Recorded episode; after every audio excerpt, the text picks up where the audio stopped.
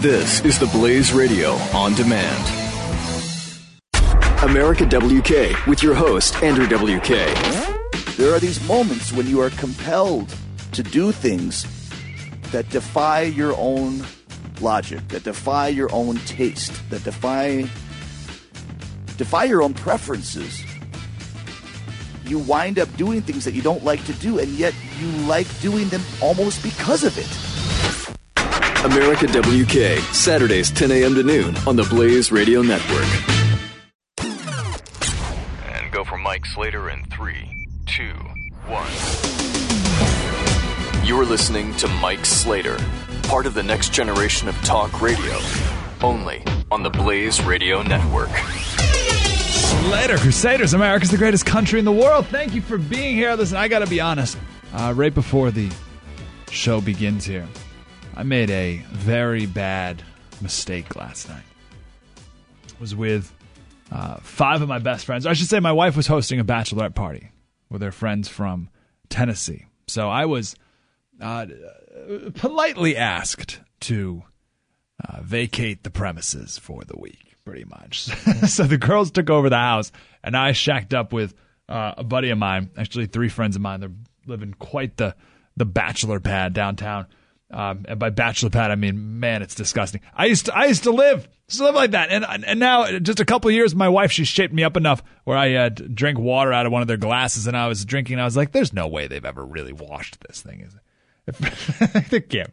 It wouldn't have bothered me in the past, but um, so I'm spending the, the, the time with these guys, and um, we are sitting around last night. It was about eight o'clock, and uh, someone decided that it would be a good idea to suggest to the group that we play Risk.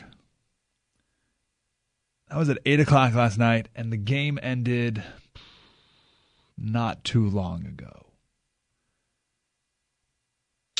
So, uh, a little loopy, a little sleepy, a little angry that I took every single person out of the game except for the one guy at the end, and and I lose. And I had all these cards. Don't don't even get me started. Risk is a game that will test your friendship. It will test your friendship with the with the alliances and the betrayals that come with them. It will also test your age, and I feel like I'm getting too old for uh, for all nighters. So uh, we put Risk away for uh, probably till next year. Um, all right, let's get on with the show today. Uh, most embarrassing moment of your life. Go. What is it? Go back there. Most embarrassing moment of your life. And and did that embarrassing moment change you in any way? Hopefully for the better. But did it did that embarrassing moment change you at all? Uh, quick trick uh, or quick uh, uh story about a trick that was played on me one time. I was with a group of friends. Uh, this one I was in Tennessee, and uh, we were actually going to take a late night tour of the FedEx distribution center in Memphis, which, if you ever have the chance to do it, is actually pretty fantastic. And speaking of late nights, I think we went at 2 a.m. You have to go in the middle of the night to the FedEx Center. Have you ever seen Monsters Inc? Um, it's Monsters Inc, right? Where they have the scene where all the doors are being picked up uh, and like these crazy conveyor belts uh, to connect the monsters with the kids' rooms. Like the FedEx distribution center like looks a lot like that. There's tons of just as far as the eye can see these conveyor belts with these boxes and machines picking things up and and bursts of air pushing certain envelopes off into different conveyor belts. Crazy. Really fun. So if you're ever in Memphis, Graceland and the FedEx distribution center. Anyway, uh, friends are coming through. They're they're picking me up, and uh, I was the last person to get to get in the the, the bus here. And uh, they said, "Hey Slater, what's your most embarrassing moment of your life?" You got to tell us. We already went around the room. We already told ours. It's your turn now. What's the most embarrassing moment of your life? So I told them, and and then, uh, and then it turns out that they never told theirs. They they just made that part up. so they got me on that. Fun trick to play on uh, someone if you're in that situation. Anyway, um, hopefully, most embarrassing story of your moment of your life. Hopefully, it was a funny story. Maybe you thought of a funny story. Um, but if you ask that question to Khali Sweeney, the most embarrassing moment of his life still hits home 30 years later. And it wasn't even a single moment necessarily. It was all the times when he was asked to read in front of the class. When he had to read aloud in front of the entire class, he got this just knot in his stomach, and he said, uh, "quote I would uh, uh, every time I was asked to read, I would drop the book and start a fight with the closest guy next to me." Anything to avoid admitting that I was the young man getting passed from grade to grade, totally illiterate. Could not read. Graduated high school. Today, Sweeney's 47 years old. There was a day when he stopped fighting, he stopped hanging out with gangs, he stopped doing drugs. Um, it was the day he got shot, but that wasn't necessarily the day that changed him. He was in the hospital, and his brother came to visit him and showed him a picture of his friends, his friends, his older brother's friends from high school. And he pointed to one of the guys in the picture and he said, Shot. And they pointed to the guy next to him. Killed. Killed. Life sentence. Shot. 30 years to life. Dead. Right on down the line, every single person. That was the moment that Sweeney decided to stop being the victim. Now, he was already out of high school at this point. And that's when he decided, I'm going to learn how to read. Think about it. Have you have, think of your life right now. What's the last time you sat down and said, I'm going I'm going to learn how to do that, whatever that thing is. I'm going to learn karate or I'm going to learn how to cook or I'm going to learn how to barbecue. I'm going to learn how to Sweeney had to say, you know, I'm going to learn how to read. And this after he graduated high school.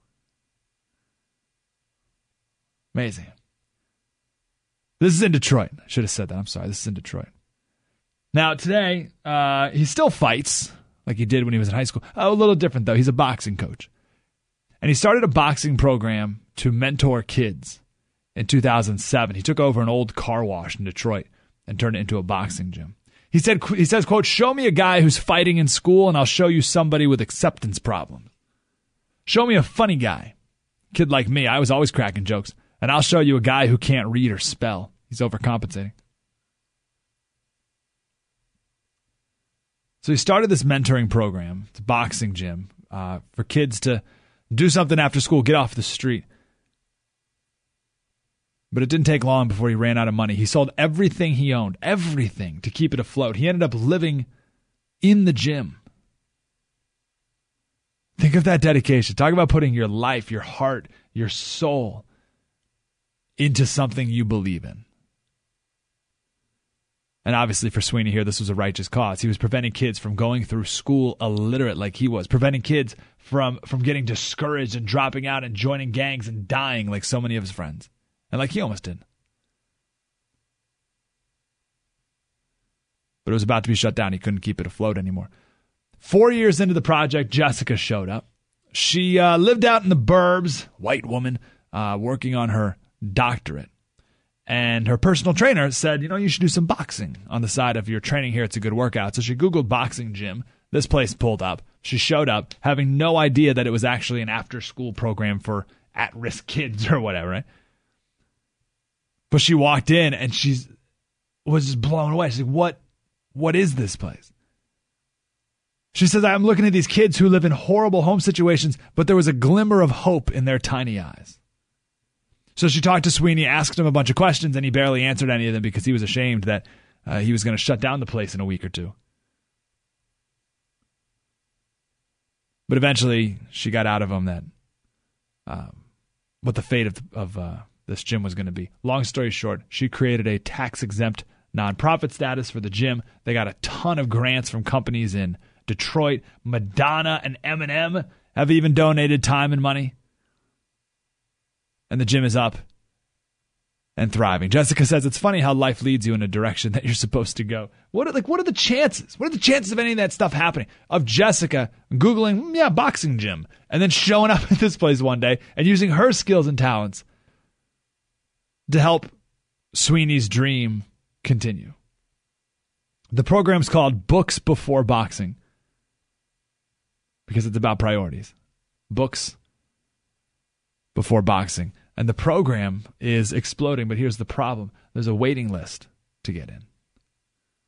There's a waiting list to get in. 550 kids. Think about this 550 kids whose life depends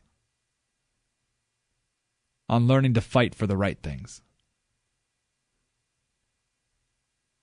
And In that boxing gym, you don't, you don't just learn how to how to throw a punch. You don't just learn how to fight. You learn how to fight for the right things in the right way. And there's a waiting list for that. And I love this line from Sweeney. He says, The streets have no waiting list. Ron uh, Fournier wrote a uh, piece about this place in the National Journal, and the headline was "The street, uh, the streets have no wait list." And I read that, I said, "What? What does that mean? What do you mean the streets have no wait list? What are you talking about?" I had no idea what he meant. You figured it out before I did. The streets have no waitlist. 550 kids want to learn to fight for their lives with real mentors and, and find purpose and learn dedication and everything that they need in life to be successful. They yearn for it. They're yearning for it. They need it. They want it. They know they need it. And there's a waiting list. But the gang down the street, well, they'll accept them right now. Come as you are. No wait list here. And it's not just free. You'll get rich, they say. And we'll teach you all you need to know. How does it get any better than that program? And this program's like a, where, where you live, wherever it is, I guarantee you this program's just like this.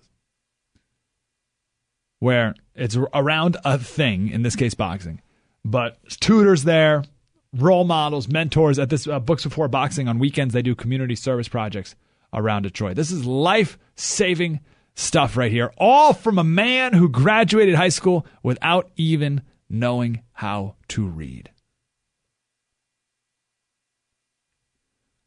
I love the story on so many levels, but that point right there is my favorite part. I maybe could have even told the story leaving that part out until the end.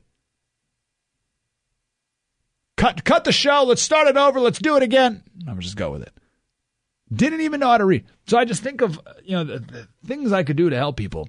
And God, what do you do? Excuses, excuses, excuses. Ah, I'm not the right person. I don't know that. I don't have the right skills. I don't the right. The man didn't know how to read. But man, he had a passion. He found his purpose and he got it done. Love it. 1 900 3393. Now, that being said, Hopefully, we start the show off on a nice inspirational note. What in the world is going on where we can have kids graduate without not know, uh, uh without knowing how to read? That that that is something we need to address here, and we will next. One eight eight eight nine hundred thirty three ninety three Slater Radio on Twitter. Mike Slater Show, the Blaze Radio Network. Spread the word. You're listening to Mike Slater on the Blaze Radio Network.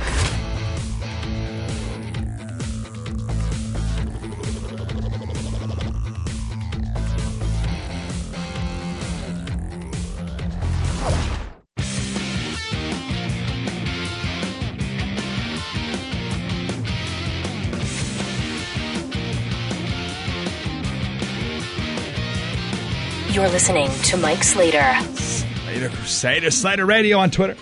Slater Radio on the tweet machine. Thank you for um, being here on this beautiful Saturday or whenever you're listening to the podcast.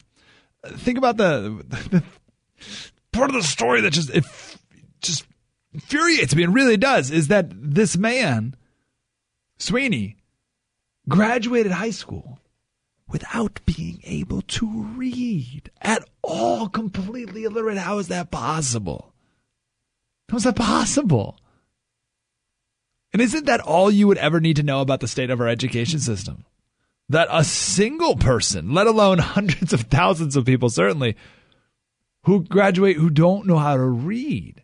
And I don't just mean, yeah, they may be dyslexic or something like that, or don't learning disability. I mean, just never learn to read. Now we know in San Diego, and I, know many other cities, uh, there's a, a, vast majority of kids in our inner city schools um, who can't do math or read at grade level. But some can't read at all. How's that possible? How can a system be so broken and the teacher so powerless and the administrator so selfish? that a, a single student could graduate without knowing how to read the words on their diploma. And I just want to be clear, it's not. I don't. I don't blame the teachers on this one. I mean, if you got a class of thirty kids and know, five of them can't read, what are you going to do? The system says. The system says you got to keep moving. The system says got to pass them. Got to pat them on the back, give them the grades for trying. Can't save everyone. Like, wh- how ridiculous, how pathetic. There's, there's no doubt in my mind, it's so frustrating. There's no doubt in my mind that the education system is designed for the adults, uh, or I should say, by the adults for the adults. It's a jobs factory. It's a, it's a heartless bureaucracy full of people who care, taken over by a system that can't. The people care. I met a, uh, a teacher the other day. Man, she loves her students. First grade teacher loves them, loves like everything about each and every one of her kids, loves them to death. This is not critical of her or anyone like her, anyone who loves their job. It's not the teacher's fault. Of course, it's a bad teachers, but that is, it's a system. The system is. I, I want to unleash these amazing teachers. Because w- what kind of absurd bureaucracy is is is operating right now that would allow kids to graduate without knowing how to read?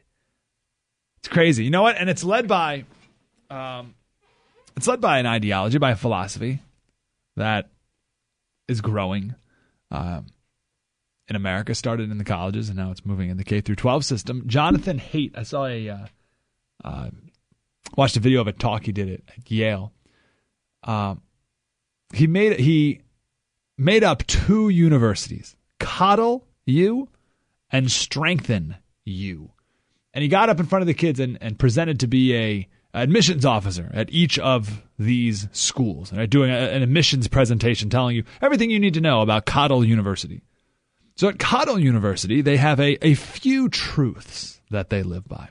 First, people are fragile. People are very fragile. And uh, anything that upsets you is uh, is liable to, to damage you for the rest of your life. But don't worry, we will protect you because we, we believe that people are fragile. Second truth, never, never blame the victim. So because of that, we're never going to teach any coping skills. Right? We're never going to um, ask you to change anything about yourself because that that blames the victim.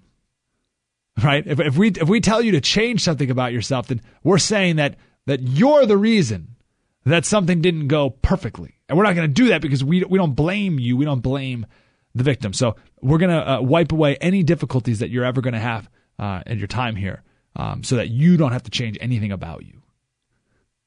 And the rule number three is that your neighbor's eyes are absolutely full of specks. Oh, it's ridiculous. And, and you, you are, we're going to train you at Coddle U to be masters at looking at the specks in other people's eyes. So come to Coddle U, and we will help you to see uh, to see the problems that other people have with the, with their lives, or what's wrong with everyone else. And then he, he broke character, and then he became the guidance counselor at Strengthen University. And Strengthen U, uh, they got a couple truths too. First is uh, not everyone agrees with you, and you still have to work with them.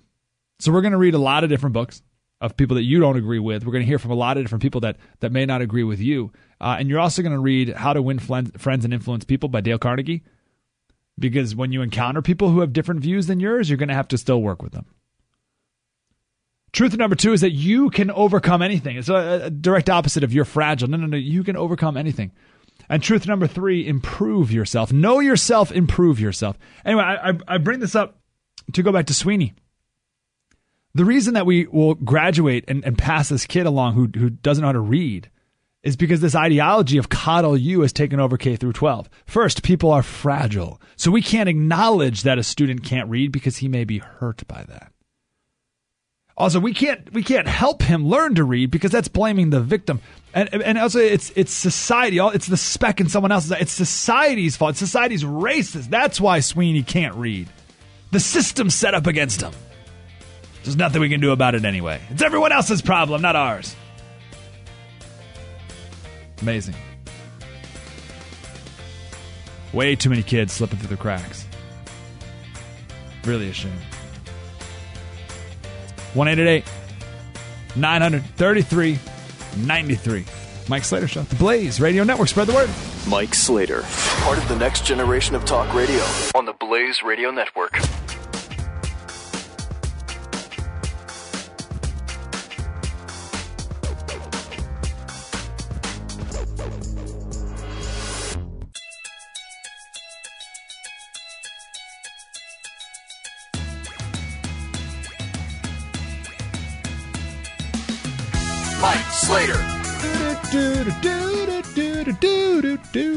Slater Crusader. Missed a note there. Thanks for being here. Um, all right, let's, let's get some good news here. I'm sorry, I ended that last segment on a uh, on a negative note. I didn't mean to. I don't like to ever do that. I needed like ten more seconds. I would have had a more positive tone. I'm sorry. Um, so let's get some good news here. Uh, opportunity and mobility is thriving in America or are thriving as much as it ever has. I think it could thrive a lot more, uh, but thriving as much as ever. Let me let me prove that statement. Because the president the other day, I just saw the short of this. The president the other day was uh, mocking Republicans, saying we're we're too gloomy. Um, and he said we're like Grumpy Cat, and then he made the Grumpy Cat face or something.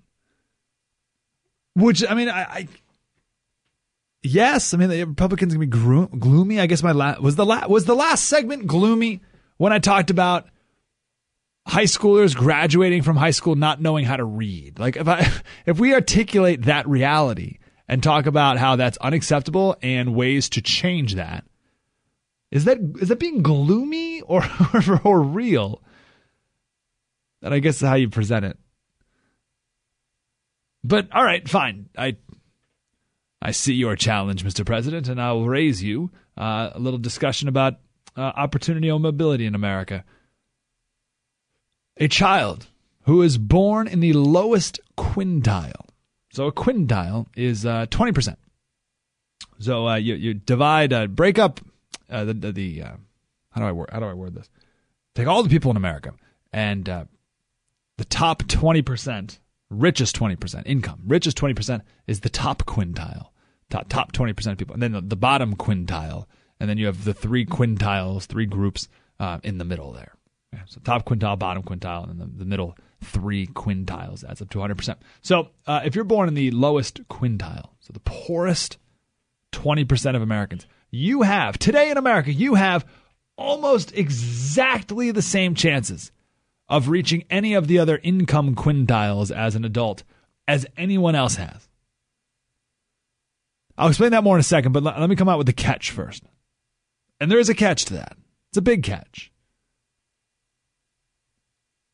Your parents have to be and stay married. Kids who are born whose parents never marry, half of them remain in the bottom quintile for their entire lives. Half of them remain in the poorest 20% of Americans for their entire lives. I want to quote here from Oren Cass from the Manhattan Institute. And I think this is a very powerful sentence, so, it may sting, uh, but I think it's true. He said, Being raised very poor does not cut off opportunity. But what about being very poorly raised? Let me say it again. I think that's being raised very poor does not cut off opportunity. But what about being very poorly raised? Well, yes, it does. That does cut off opportunity. Let's look at Bernie Sanders here because he's the poster child for this. Uh, well, poster child, uh, poster octogenarian for, for income inequality. So much focus on it, and it's so, so much focus on materialism. So much focus on money, so much focus on redistributing money as if money is going to solve everyone's problem. That's what it is. Progressives are materialists by their nature. They're obsessed with it. Listen to what they say and how they say they're obsessed with money and material things. Because if Bernie Sanders or any of them were serious about the issue of income inequality, they would focus on ending the cycle of poverty. And the reason that there's a cycle of poverty is the erosion of the family, period. End of sentence. Now, there are many economic factors that, that, that contribute to that, right? Welfare replaces dads, public schools replace parents, prison replaces the home. So there are programs that can that can um, help this situation, but but all the, those programs we're talking about would require less government, not more.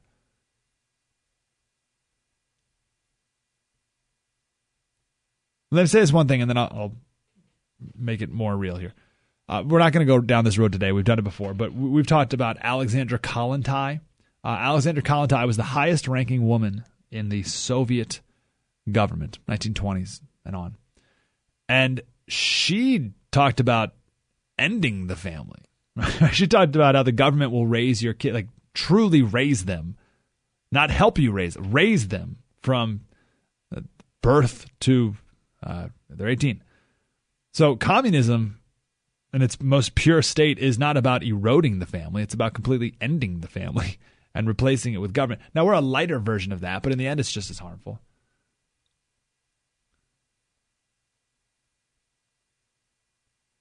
Now, want, let me make it more real here. Do you remember the uh, John Edwards speech from 2004? It was his "There, there Are Two Americas" speech. This was at the Democratic National Convention. Um, John Edwards, who really, gosh, thank goodness that didn't happen. Like, unbelievable phony. What a disaster it would have been for our country. I, don't mean politically. I don't mean like policy wise if he became vice president. I just mean like just a black eye on our country if he became um, vice president. And then we found out after he was vice president all the horrible things he's horrible horrible choices he's made in his life. Anyway, um, in that speech in 2004 at the Democratic National Convention, he was talking about his parents. Is right in the beginning. He's talking about his parents. He says, "You taught me the values that I carry in my heart: faith, family, responsibility, opportunity for everyone. You taught me that there's dignity and honor in a hard day's work." You taught me to always look out for our neighbors, to never look down on anybody, and to treat everybody with respect. He then talked about his dad. He said, My father, he worked in a mill all his life. And I still remember vividly all the men and women who worked in that mill with him. I can see them. Some of them had lint in their hair, some of them had grease on their faces. They worked hard. And they tried to put a little money away so that their kids and their grandkids kids could have a better life. Then he talked about his mom. He said, My mother had a number of jobs. She worked at the post office so she and my father could have health care. She owned her own small business. She refinished furniture to help pay for my education. I've had such incredible opportunities in my life. I was blessed to be the first person in my family to go to college. I worked my way through and I had opportunities beyond my wildest dreams. So, the whole point of John Edwards' speech is that he grew up on the wrong side of the tracks. Right? He grew up on the other America, the poor America. And now look at him. And that's always weird to me that no, isn't that proof right there that there's still income mobility and, and, and, opportunity in America when you can be born poor like that and then run for vice president? Same thing with Barack Obama, right? Uh, you know, lower income, but also um, you know, talking about, oh, we're such a racist country and we elect president of the United States. it's so bizarre. Anyway, here's why I bring this up. This is how he ended his speech. He said, The heart of this campaign is to make sure all Americans have exactly the same kind of opportunities that I had, no matter where you live, no matter who your family is, no matter what the color of your skin is. And here's the truth it matters a lot what your family is. He, he says, you know, I want there to be opportunity no matter who your family is. It matters a lot who your family is. Now, maybe he meant, you know, no matter who your family is, like, even if you're not born into Bill Gates' family, you're still going to have opportunity. And sure, but it matters a lot who your family is. So let me break down these numbers a little more detail. People who grew up in the lowest quintile with two parents, two married parents, right? So you're a kid, you're born in the, the bottom 20% of Americans, the poorest 20% of Americans. Only 17% of those kids, stay in the poorest 20% as adults. Only 17%. 23% go up one quintile group, one income group. So they're not in the poorest 20%, they're in the uh, second poorest 20%, if you will, right? 20% go up two income quintiles. So now they're right in the middle. Another 20% in the middle. And then 20% go up four income groups. So now they're second to the top.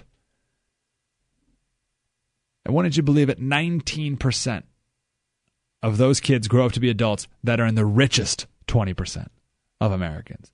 That right there is amazing. And this is right now. This isn't, well, you know, if we, I'm not making these up. Like, well, if we instituted free market policies, this is what it would look like. This is, this is right now.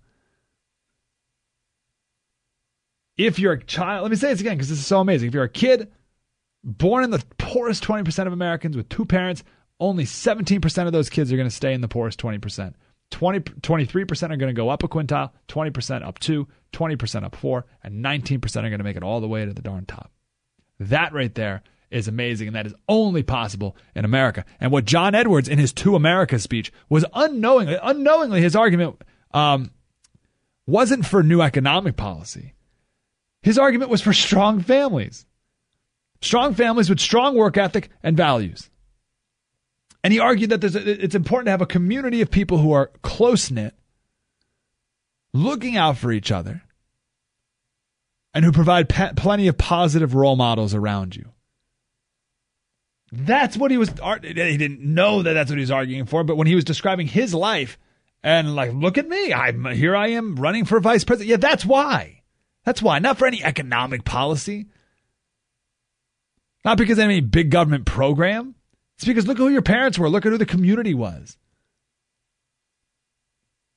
We have to get back to that model. Here's why we don't because it's not something politicians can control and it's not something they can promise. Right? You can't you can't promise that as a you, no one's gonna uh, Bernie Sanders can't stand up and be like, "Hey, vote for me." And I will make sure that your kids grow up in a secure two-parent home and and I vote for me and I'll make sure that you teach them the value of work ethic and being punctual and looking people in the eye and determination and hard work and grit, and I'll make sure that you eat dinner together every night of the week where you can talk about your day. that that's not how politics work. No politician can promise that, even though it's what matters the most in life. So, because no politician can promise that, they make up other promises and tell you that that's what's going to solve all your problems, or all of our problems, all of society's problems, all of the country's problems. They can't do it at all. They never can. They never will. You trust them. It's crazy. So anyway, take that with you. Income mobility. When anyone ever anyone talks about income inequality, first of all, say there's nothing inherently bad about income inequality. There's nothing inherently good about it. It just is. Uh, but there's certainly nothing bad about it. And immediately change the subject to income mobility. And the truth is that income mobility is thriving in America just as much as it ever has before. And that's good news. Now, it can do better. Absolutely. But that's more freedom, not more government. 1 933 93. Mike Slater Show, the Blaze Radio Network. Spread the word. Mike Slater. On the Blaze Radio Network.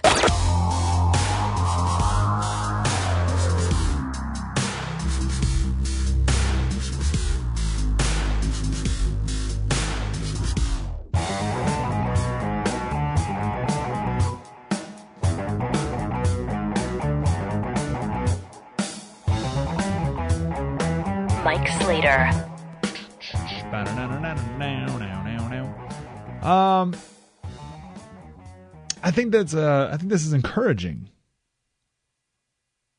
The the the fact that income mobility is is alive and well and thriving uh, for even kids born in the poorest twenty percent of Americans, if their parents uh, are and stay married and of course, a, disclaimer. Of course, it doesn't mean if your uh, divorce parents are divorced or whatnot that you you have a economic death sentence or anything like that. Goodness gracious, no. But uh, the the greatest chances a child has is um, well, strong faith, family, community, and traditional values. These are the bedrock values that built America. So instead of an economic revolution, which please we need, don't don't get me wrong, And we've been together long enough. You know my economic policies and principles and all this stuff. But we need a we need a new great awakening more than anything. More than anything. Let me let me uh, share this poll. Uh, this is in 2010.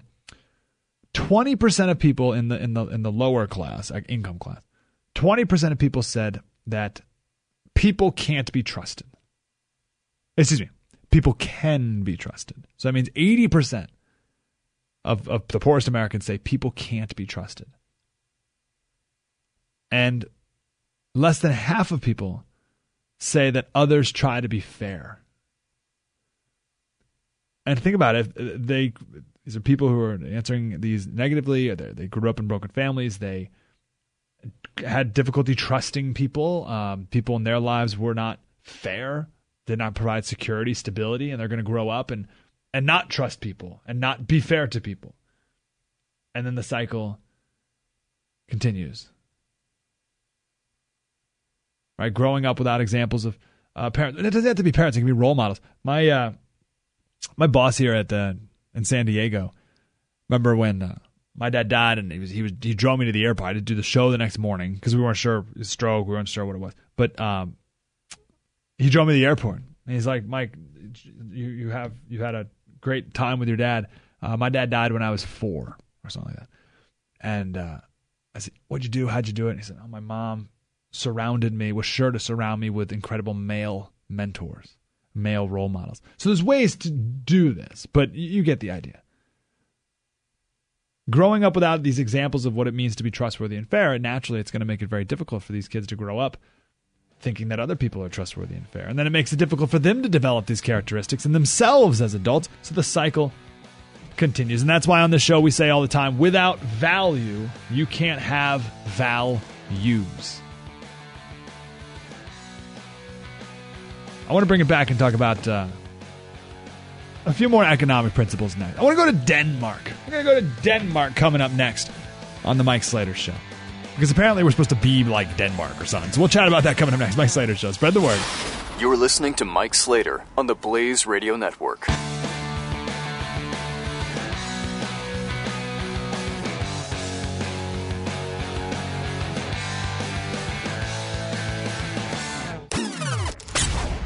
For Mike Slater in three, two, one. You're listening to Mike Slater, part of the next generation of talk radio, only on the Blaze Radio Network. Slater Crusaders. I just uh, Googled the score of the Vols game. Tennessee's playing uh, Alabama today. And uh, looking at all these pictures right here of a, a, wedding. Someone someone got married at the tailgate of the uh, Alabama Tennessee Tennessee. God bless America. Good stuff right there. Um, coming up, I'm gonna do this in the next hour. I think if that's all right. Um, I want to talk about Benghazi, but let me just tell you where, where I'm coming from, and, and we're gonna do something a little different than, than I've heard other uh, anywhere else. Um, of course, the four Americans who were killed in Benghazi. Uh, I want to talk a little more about these men, just to remind us of why it's important to get to the truth. Let's not get buried in the politics of it. Let's uh, remind ourselves why, why this matters. And being here in San Diego, three of the four Americans who were killed uh, lived in or were from San Diego. So Sean Smith, he lived or he grew up um, five minutes from where I'm sitting right now. Uh, Ty uh, Ty Woods lived in Imperial Beach, which is uh, 15 minutes south of the city, and then Glenn Doherty lived in Encinitas, which is 30 minutes north of the city. It's not far from where I live. So when we cover Benghazi on my local show here in San Diego, it's it's a local news story. Yeah, it happened 7,000 miles away from San Diego, but it's a local news story because all these families live right here. So I want to talk about Benghazi in the next hour from that perspective. But I want to wrap up chatting about income inequality, income mobility, uh, economic policies. Denmark, apparently, we're supposed to be more like Denmark. I think we talked a, a little bit about it uh, last week, right? Talked about how there's we're supposed to believe that you know Denmark is some sort of uh, utopian democratic socialist paradise, even though it's it's not at all. it's, it's nice. Don't get me wrong, but. It, it's not a utopia unless you think it's a utopia to pay a 60% income tax if you make above $50,000 a year. Think about that. Let me just drive that home real quick. In America, we have a 35% income tax. Uh, in California, the top income tax is 13.3% on top of that. Um, but let's say you live in Tennessee, where there's no income tax. 35% income tax, it's the top income tax, but that kicks in if you make over $400,000 a year. In Denmark, it's 60%, so you know, almost twice as high. But for everyone it makes more than 50,000, that's everyone. So when these uh, Bernie Sanders and Hillary Clinton all the rest talk about raising taxes on the rich, no, they're going to raise taxes on the middle class, just like Denmark. And it's wild because Denmark, a few years back, Denmark and Sweden, they started cutting back on their welfare programs because they saw what it was doing to, to families' work ethic and and um, and the innovation in the country. So it's wild that we want to be more like them when they want to be less like them. you know what I mean? So he said, we're, we're tripping over ourselves to be more like Denmark. And Denmark's like, ooh, we don't want to be like Denmark anymore. It's wild. Also worth noting that Sweden, uh, if Sweden became the 51st state in America, then it would be the 10th poorest state in the country. Be the 10th poorest. France would be the fourth poorest. And then a wild perspective crasher right there. I mean, like, everyone's like, oh, Sweden, all the Scandinavian countries are so prosperous, everything's so clean, everything's so nice. Ah, that's where IKEA is. And all. it's like, oh, everyone's so rich and the welfare programs take care of the poorest and other. First of all, 40% of Swedes would be considered low income uh, by United States standards if they became the 51st state. But also, it's the 10th poorest state in the country. So, like, anyone who's lusting over the uh, progress of Sweden you might as well be lusting over the the wealth and progress of Louisiana or something. like, what do you do? Like, it's, it's crazy. These these made up visions that that people are creating that doesn't exist. Now, if you want a real history of the Scandinavian countries, in the 19th century, and just remember all this stuff when Bernie Sanders and Hillary Clinton talk about Denmark and all that. In the 19th century, 1800s, the Scandinavian countries were some of the poorest countries in the world. That's why in the 1800s, so many Swedes immigrated to America. And then in 1870, Stockholm, capital of uh, Sweden, decided to begin uh, some free market reforms. They used to have a, a uh, farming economy, purely farming economy, and they instituted stronger property rights and free markets and rule of law and uh, innov- more innovation and all that stuff. And then they started to diversify their economy and they grew uh, and became very wealthy. Uh, in um, from 1870 to 1936, so World War II, Sweden had the highest economic growth in the world.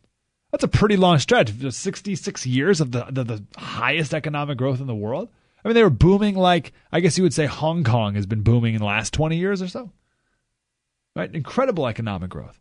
And it wasn't until the 60s and 70s that they started to turn uh, to their version of socialism. So 16, it hasn't been like that forever. And we're just seeing the fruits of it now. And it's getting worse. In 1975, Sweden was the fourth richest country in the world. 1975, fourth richest. 1993, they were the 14th richest. And now they'd be one of the poorest states in America. So what's the key to this? It's, if it's not socialism. Right? What's the what's the key? And what's what we talked about in the last hour?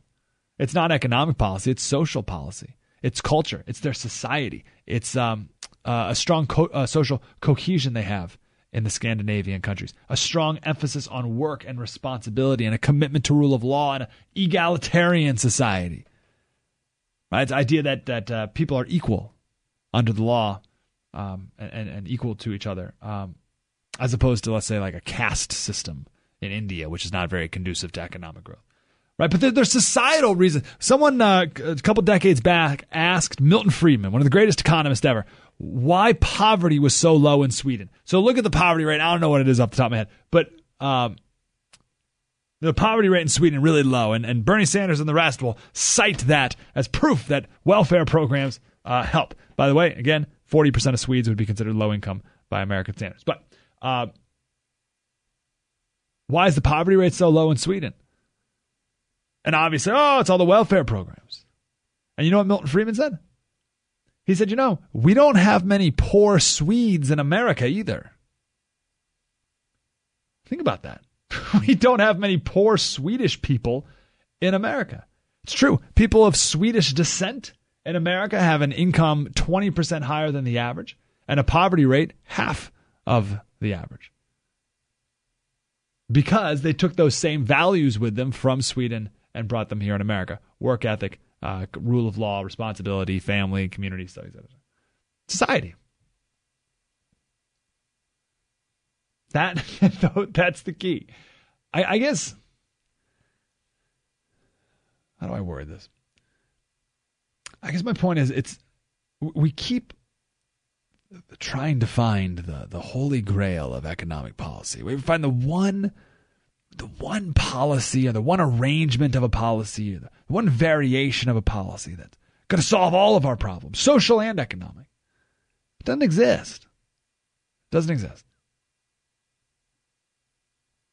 Now, don't get me wrong. You know me, big free market uh, guy and all that stuff. But that really, that's just government getting out of the way. It's government getting out of the way and it's letting society do the rest. There's no economic policy that's going to make us prosperous. The economic policy is get out of the way, and then it's the people, it's the society, it's the culture, it's the families, it's the individuals who are free that uh, make us prosperous. Does that make sense? The key is to be left free, and, and then we'll see what cultures do with that. And I'll, I'll end with uh, a quote from Kevin Williamson. He said, Even if we assume that Finnish institutions, I'm Finland, right? Finnish institutions are desirable. What reason is there to believe that Finnish style institutions will produce Finnish style results in the United States, which is a rather different country? There's no reason to believe that Finnish inputs will produce Finnish outputs anywhere other than Finland, and especially not in societies that are radically different from Finland. This is why airlifting copies of the U.S. Constitution all over Africa will not turn it into the United States. Now, I got a second here, actually. Let me compare this with a story out of um, Uruguay. I talked to a friend the other day who of Hispanic descent, and I said, "How do you how do you pronounce how do you pronounce Uruguay?" And he said, Ur, Ur, Ur, "Uruguay, Uruguay, something like that." I said, "Uruguay? What is Uruguay?" Ura, Uruguay, Uruguay, yeah, Uruguay. I think that's Uruguay. Uruguay. That's how they do it at the Tennessee uh, Alabama game right now. Uruguay.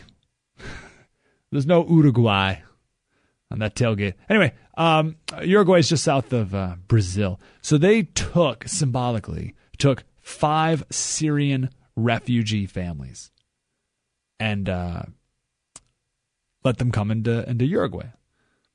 South America. This is not Africa, South America. So very far away from, from Syria. So uh, five families. Murhi, was one of those families. So it was him and his wife and their 15 kids moved into a small town in Uruguay. This is from the Associated Press, not some right wing hate magazine. This is the Associated Press. The refugee families complain that life in Uruguay is expensive and authorities aren't doing enough to support them. The Syrians' biggest beef is that they can't make ends meet, even though the government provides housing and gives each family a monthly stipend. Here's the key Political analyst Daniel Chasquetti said the government underestimated cultural differences between Uruguay and the refugees' homeland, Syria, and failed to take into account their limited job skills. And in the end, the dad, Murhi, lit himself on fire in the middle of the town last week. Quote, furthering Uruguayans' indignation and sense that this South Americans' nation's humanitarian gesture has gone off the rails. That's the Associated Press writing that. Gone off the rails. So my point is, you can't just take someone from Syria and plop them in Uruguay and have them. Uh, you know, everything's going to be great. There are cultural differences. This is why uh, assimila- assimilation is important in America. There are cultural differences because there are cultural values that lead to prosperity and some don't. And if we're left free, if our economic policies are left free, then it's up to us to make sure that we maintain those same values that made us prosperous as well. I fear we're losing those. Not only are we losing the, the, the economic policy of freedom, but we're also losing the cultural values of prosperity. Two different things. 1 933 93. Mike Slater Show, the Blaze Radio Network. Spread the word. This is Mike Slater on the Blaze Radio Network.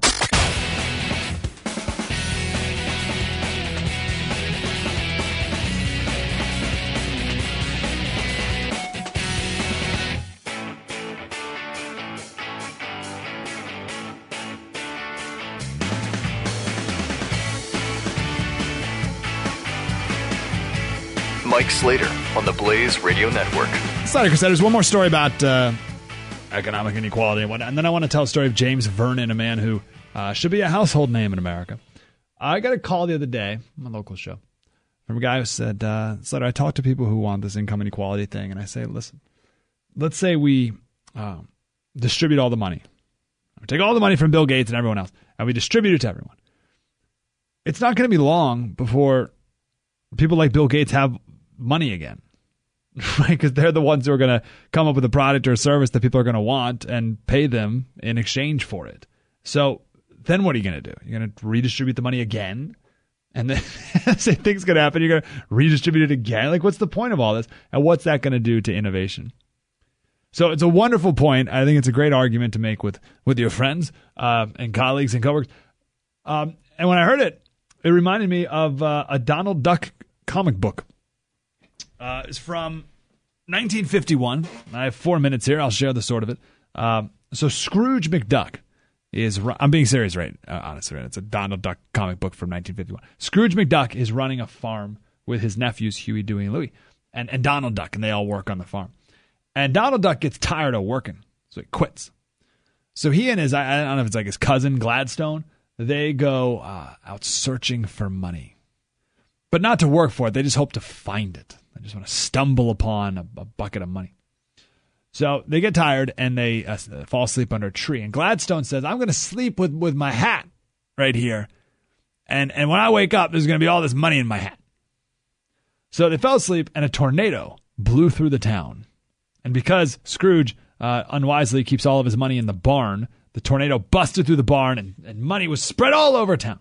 So Gladstone woke up, and sure enough, his hat was full of a bunch of money. $2 million was in Gladstone's hat, just like that. Now, Huey, Dewey, and Louie, they're distraught that uh, they've lost uh, all the all the money, all the money that was in the barn. It's all gone. But Scrooge said, he said, if I stay here and tend to my beans and pumpkins, I'll get it all back. So Gladstone and Donald, now that they're they're millionaires, they decide to travel the world with their newfound riches. So they drive to town to get some gas for their car, and uh, the gas station's closed. I'm like, oh, jeez. So they go to the, the bus station. They're gonna go take a bus to wherever they want to go, and uh, the bus station's closed. No one's there either. So then they're like, all right, we're gonna walk. So they go to the shoe store and they buy some new shoes, good walking shoes, and no one works there either. And the reason is because Gladstone and Donald weren't the only ones who got the money. Everyone in town is now a millionaire. So no one's working anymore. No one works at the gas station. No one works at the bus station. No one works at the shoe store. No one works at the grocery store. No one works anywhere anymore because everyone is a millionaire because the money has been redistributed. So Donald and Gladstone, they get hungry, but no one's working anymore. So they go back to Scrooge's farm to go buy some food. And because Scrooge and his nephews the entire time kept working, they're the only people in town with food. So eventually, everyone ends up buying their food from Scrooge, and he gets all of his money back. And everything's back to normal. there you go. It's the comic book. Same thing that this caller was talking about. So let's say you have this this fetish for equality, financial equality. Fine, but that won't last long. In the end, it will become uneven again. And then we'll redistribute it again and again and again. People will stop working because eventually, what's the darn point?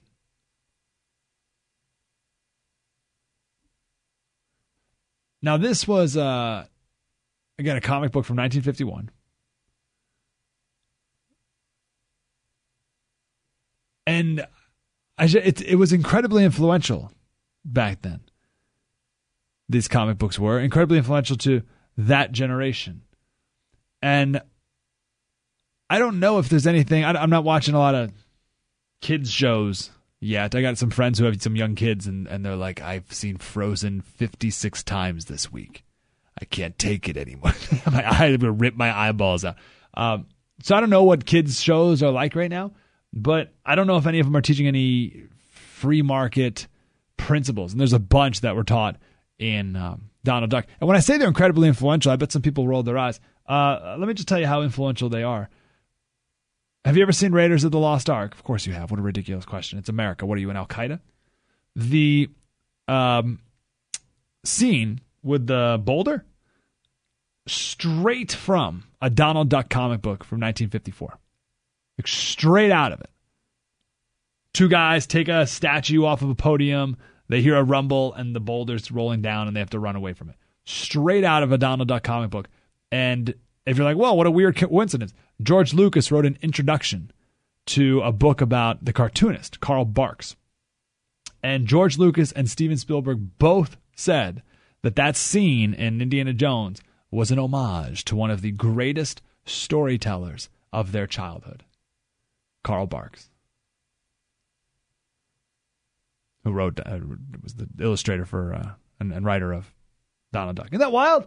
So so there's so in movie making it's it's been influential to George Lucas and Steven Spielberg and and I argue as uh, the economic principles have been influential as well. Carl Barks himself, we got to go, but Carl Barks has lived quite a life himself as well.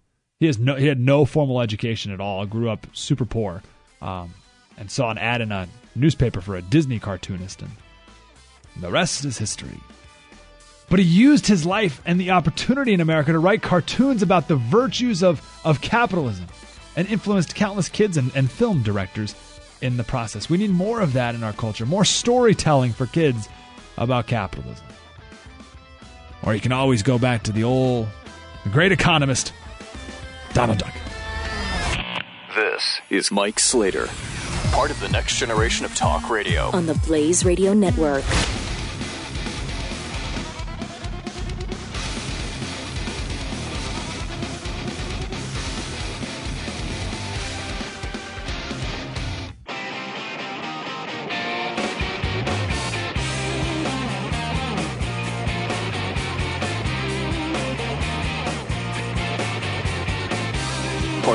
Generation of talk radio. This is Mike Slater. Enough of that stuff for the day. I want to talk about Benghazi and the the. Uh, we'll talk about three of the Americans of the four who were uh, who were killed. I say three because uh, three of the four were uh, from San Diego, uh, where I am right now. So, uh, to people in San Diego, this is a local story about what happened. So I want to chat about them uh, in the next hour. But real quick, I want to tell the story of James Vernon. James Vernon, 75 years young, retired chess club teacher. But more importantly to this moment in his life, uh, Army veteran. It's Thursday afternoon, last Thursday. A 19 year old ran into the library yelling, I'm going to kill some people. And he had two long hunting knives, one in each hand, and the handles were taped so that he had a better grip on them. Now, inside this room were 16 kids between 7 and 13, and a handful of moms. It was a homeschool chess club meeting. And James, because again, he's a retired chess club teacher, uh, was just there to help out a little bit, just volunteer his time and uh, spend some time with these kids teaching chess.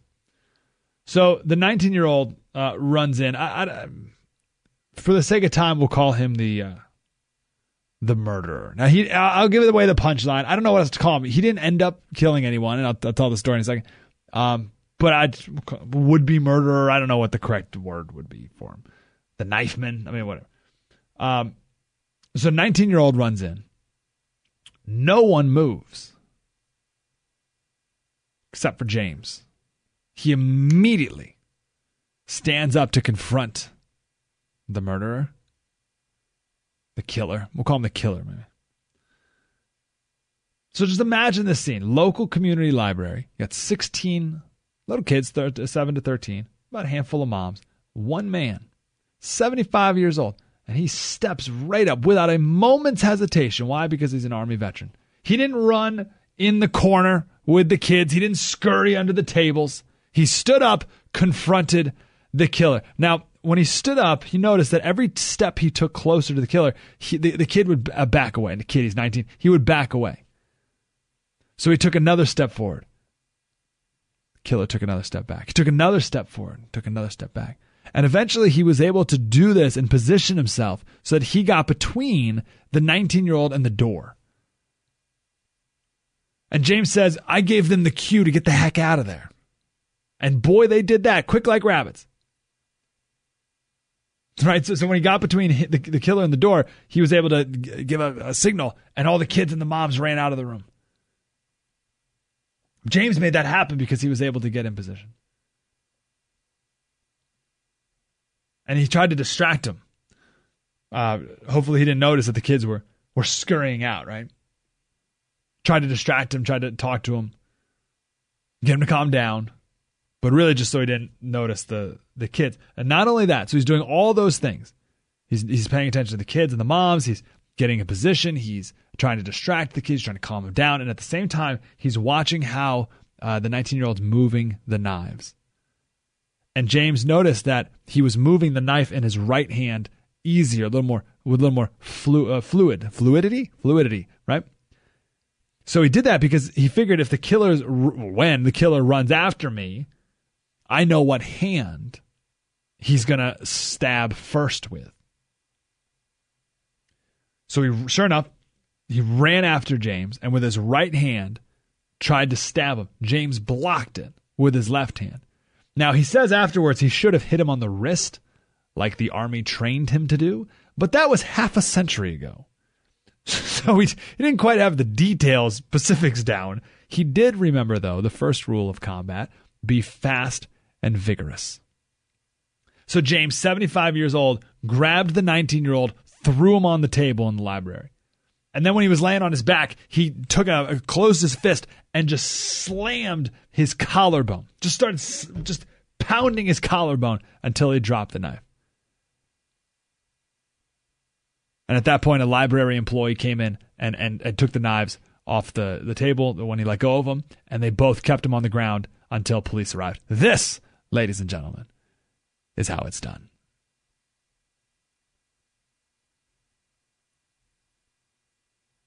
Moral of the story sometimes even chess can be exciting. No, no, no. The moral of the story is decide now. Decide now. It's a theme we have often on the show. Decide now if you're going to get involved or not. Uh, you have three options yes, I am going to get involved if I'm in a situation like this. No, I am not going to get involved. Or, I don't know, I'll figure it out later, which is a no. If you don't decide now, you will run and hide.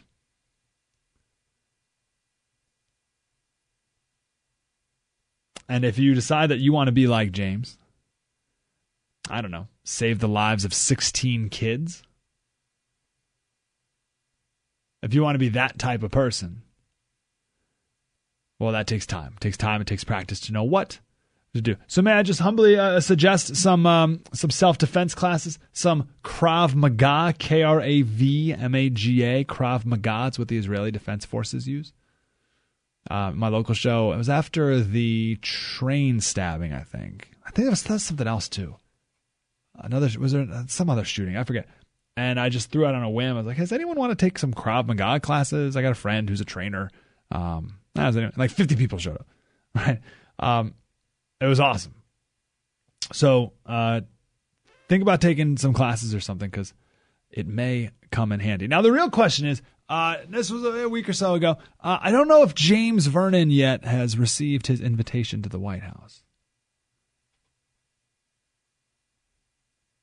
I mean, he did save the. I don't know if he saved the lives of 16 kids, but I mean, there was a 19 year old with two long hunting knives, 16 kids, and a couple of moms. I, I don't know. I don't know what you know. We, we don't know what would have happened, but it, it wouldn't have been good. So James certainly, I think, saved some lives. I I don't think he's received his invite to the White House. Now, the clock kid on the other, well, the clock kid, he had a wonderful time at the White House on Monday. Is it? I remember on, on my Monday, on Monday's uh, my local show, we talked a lot about this because, and I put it on Facebook. That's why I put it on Facebook. I had like 200 shares, like immediately, because I don't think anyone was aware of what where Clock Kid was at last week. So on Monday, he met with the president in the White House. Do you know where he was last Thursday? I think that's it's kind of an important thing to know. Can we take a let's take a minute and chat about this real quick, shall we? Let's clock it. So there's James Vernon. We need. I think we should know James Vernon's name. I think James Vernon should we should hold him up. We should celebrate him. We should thank him. We should want to be more like him. But for some reason, Clock Kid gets the invite to the White House. I want to back it up though. Do you remember um, Darfur? Remember hearing about Darfur all the time? It was about ten years ago. George Clooney uh, was was big into the Darfur thing, and and to his credit, he's still involved. Um, let musicians like U2, Black Eyed Peas, put out songs. Celebrities were all about it. It was the cause du jour, and a worthy one. In 2003, um, 300,000 people were, uh, or since 2003, 300,000 people have been killed in Darfur. And that doesn't include the 2.2 million Sudanese people who were killed by the government in the south of the country before Darfur even became a problem. And the deaths there are, are unimaginable. Uh, one hospital has been bombed five times by the government. Uh, children are beheaded in front of their parents. Uh, people have been in line waiting for food, like food drops, when the military comes in and just mows people down. Um, in Sudan, they have death trains to transport people to their death. And this is one reason why it bothers me that we're not allowed to ever mention anything Hitler ever did as if it never happened and as if it certainly will never happen again. Nothing ever like it will ever happen again, except for like n- now in the Sudan. But what? That's a pet peeve of mine. Anyway, the guy who led all this is uh, Omar al Bashir. He's truly one of the worst dictators in, in like certainly in the last hundred years. Right up there in history too. One of the worst dictators. I'd put him right next to Pol Pot. I think he's killed more people than Pol Pot. Well, Clock Kid and his family went to Sudan the other day and met with Omar al Bashir. What? Like, let that sink in for a minute the clock kid. You, know what I'm talking about? The poor, innocent Muslim schoolboy from Texas who was the victim of racial profiling because the white teacher thought he brought a bomb to school when in reality it was just your uh, your average run of the mill digital clock with a bunch of exposed wires inside of a metal box. That's that's all. Wasn't a bomb. Jeez. So the the clock kid who's invited the White House and Facebook and Google and all these other places the progressive cause du jour from uh, two weeks ago or what, a month ago, is meeting or met with the Sudanese genocidal dictator from the progressive cause du jour of 10 years ago. That is weird. Isn't it? I put it. I put that on Facebook. I think that's what I said. I said. Uh, I said like, okay, this is happening. Like he he met with the president. He's meeting with the president. You know, our president. That's weird, right? That's weird, or we're on agreement that, that that's weird. Okay. Just want to make sure I wasn't going uh, crazy.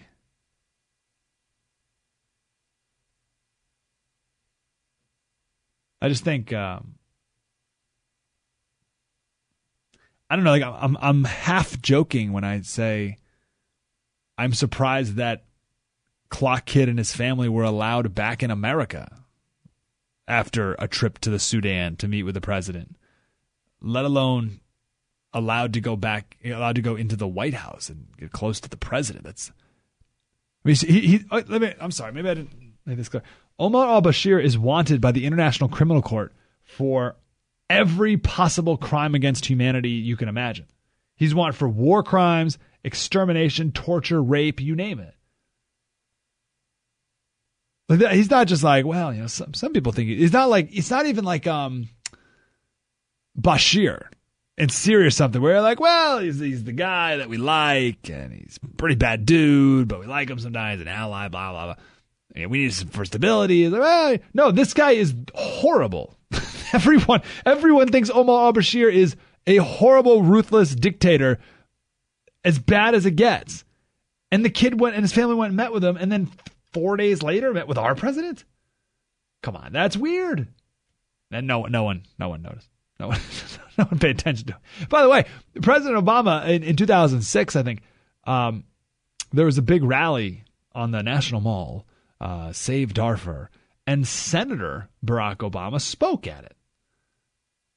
So he spoke against Omar al Bashir. And now the guy who just met him a couple days ago is swinging by the White House to meet with our president. So uh, yeah, I'm, I'm only half joking when I say I don't know. I don't think they should be allowed back in the country. Now, uh, the clock and his family did move to Qatar. They're announcing they're moving to Qatar. So whatever. And also think about the family. Would you want your son to meet someone like that? someone who's wanted by the International Criminal Court? I think we should keep an eye on this family. And has nothing to do with a clock.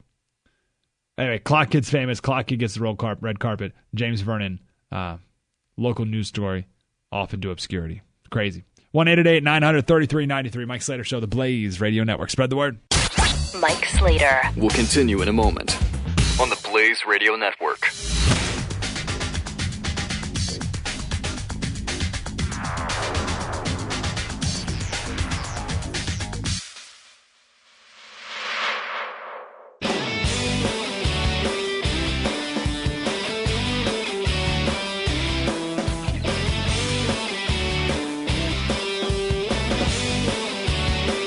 Mike Slater on the Blaze Radio Network.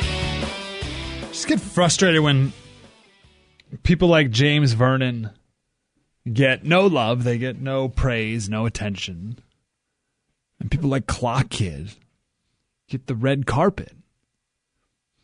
I'm frustrated. So, what's going on? How could that be? And I just, and here's the thing: like, people like James Vernon, the 75 year old, they, they don't want it. They don't want the attention. They don't want the praise. Right? But they're the ones who deserve it. And the people who don't deserve it, like Clock Kid, they bask in it.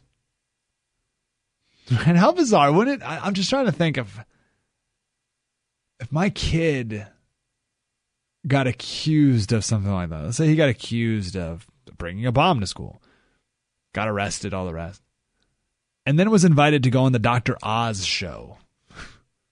I think I'd say no. Don't I think I'd say no because you didn't do anything. You didn't. You didn't. Uh, like they're not really. In, you didn't. You didn't do anything of note. You didn't do anything of merit. So what are you gonna do? Just a novelty. I don't want you to go on TV just to be a novelty. Uh, woe unto them that call evil good and good evil, that put darkness for light and light for darkness, and put bitter for sweet and sweet for bitter. It's a backwards, completely upside down world. Another example. Coming up next, I want to tell the story of uh, the Americans who were killed in Benghazi, a reminder of why that Hillary Clinton testimony yesterday uh, or the other day mattered. And on the end, nothing new, nothing really new was learned. Some things confirmed. Um, but I don't want to lose sight in all the political talk about it uh, of of why it matters and why we have to get to the truth. We'll tell, talk about these four men, tell a little bit about their lives coming up next. Mike Slater Show, the Blaze Radio Network. Spread the word. You're listening to Mike Slater Part of the next generation of talk radio. on the Blaze Radio Network.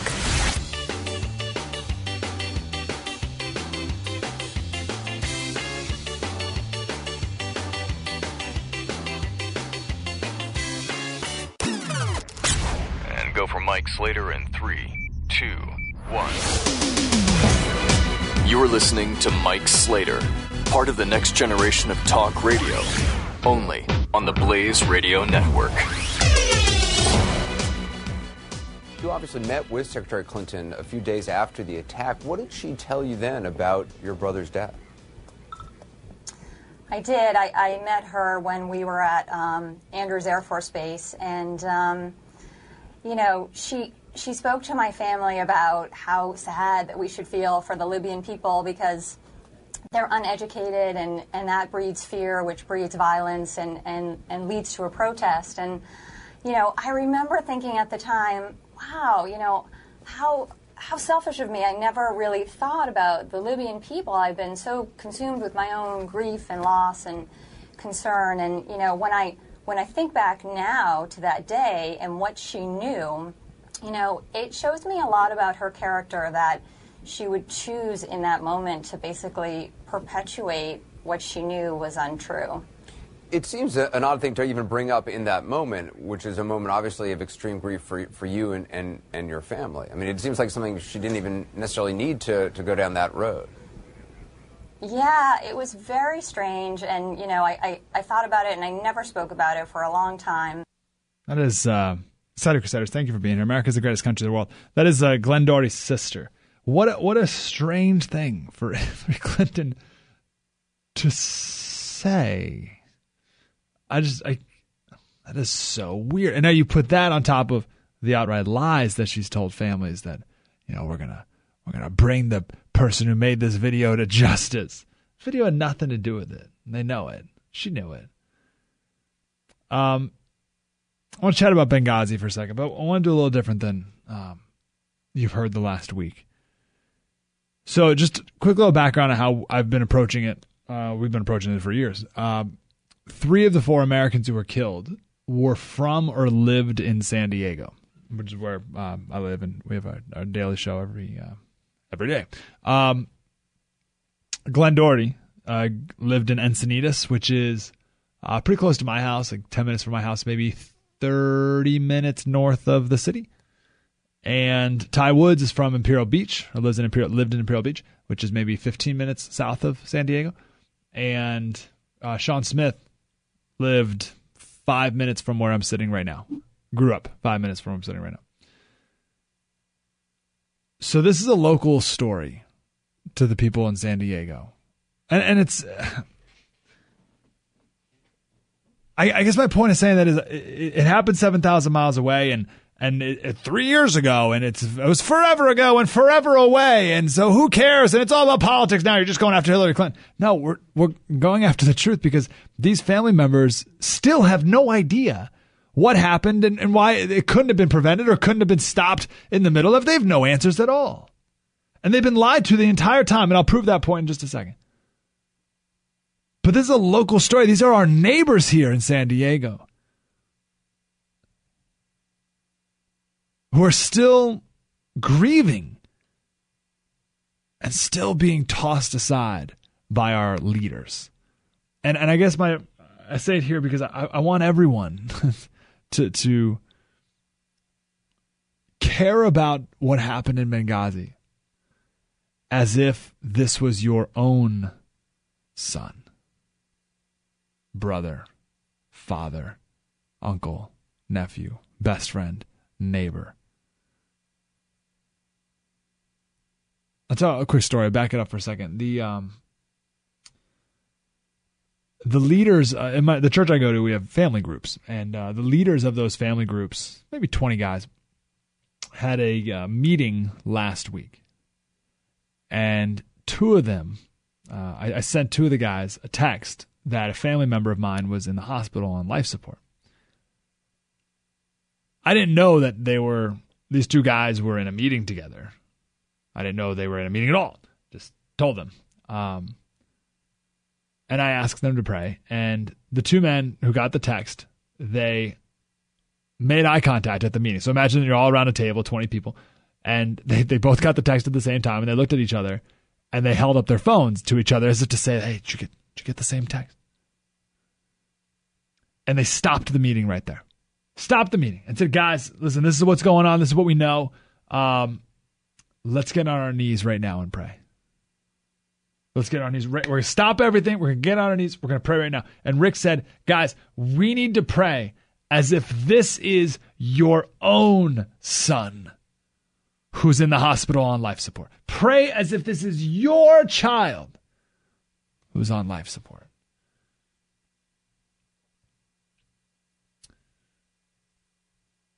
And he survived and everything's fine. uh, prayers answered. I, I, share that because this um, Benghazi committee, which should be in search of the truth for what happened and who needs to be held accountable, most Americans think, ah, a long time ago. At this point, what difference does it make? Old news, old hat, move on, forget about it already. To which I say, care about this as if this was your own son. Care about the truth as if your own father was killed, your own best friend.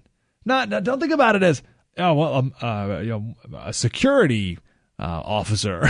no, it's Glenn Doherty from Encinitas. Oh, a security expert who uh, was stationed in Libya. No, Tyrone Woods from Imperial Beach, owner of the Salty Frog Bar, three kids. It's Sean Smith, who grew up down the street from where I'm sitting right now. Mission Bay High School, class of 95. It's not, oh, no, some ambassador got killed. No. John Stevens, John, uh, son, big brother of three or two. You know, I, I, I want us to think of Benghazi on those terms. I want us to think of it as something real and not just a headline. You know, the there's a movie coming out about Benghazi, uh, Michael Bay movie coming out January 15th. It's called 13 Hours. The trailer looks awesome. And I am really excited about this movie, not only because it just looks like a good movie, but I think it will do more. This movie, if done well and and all the rest, will do more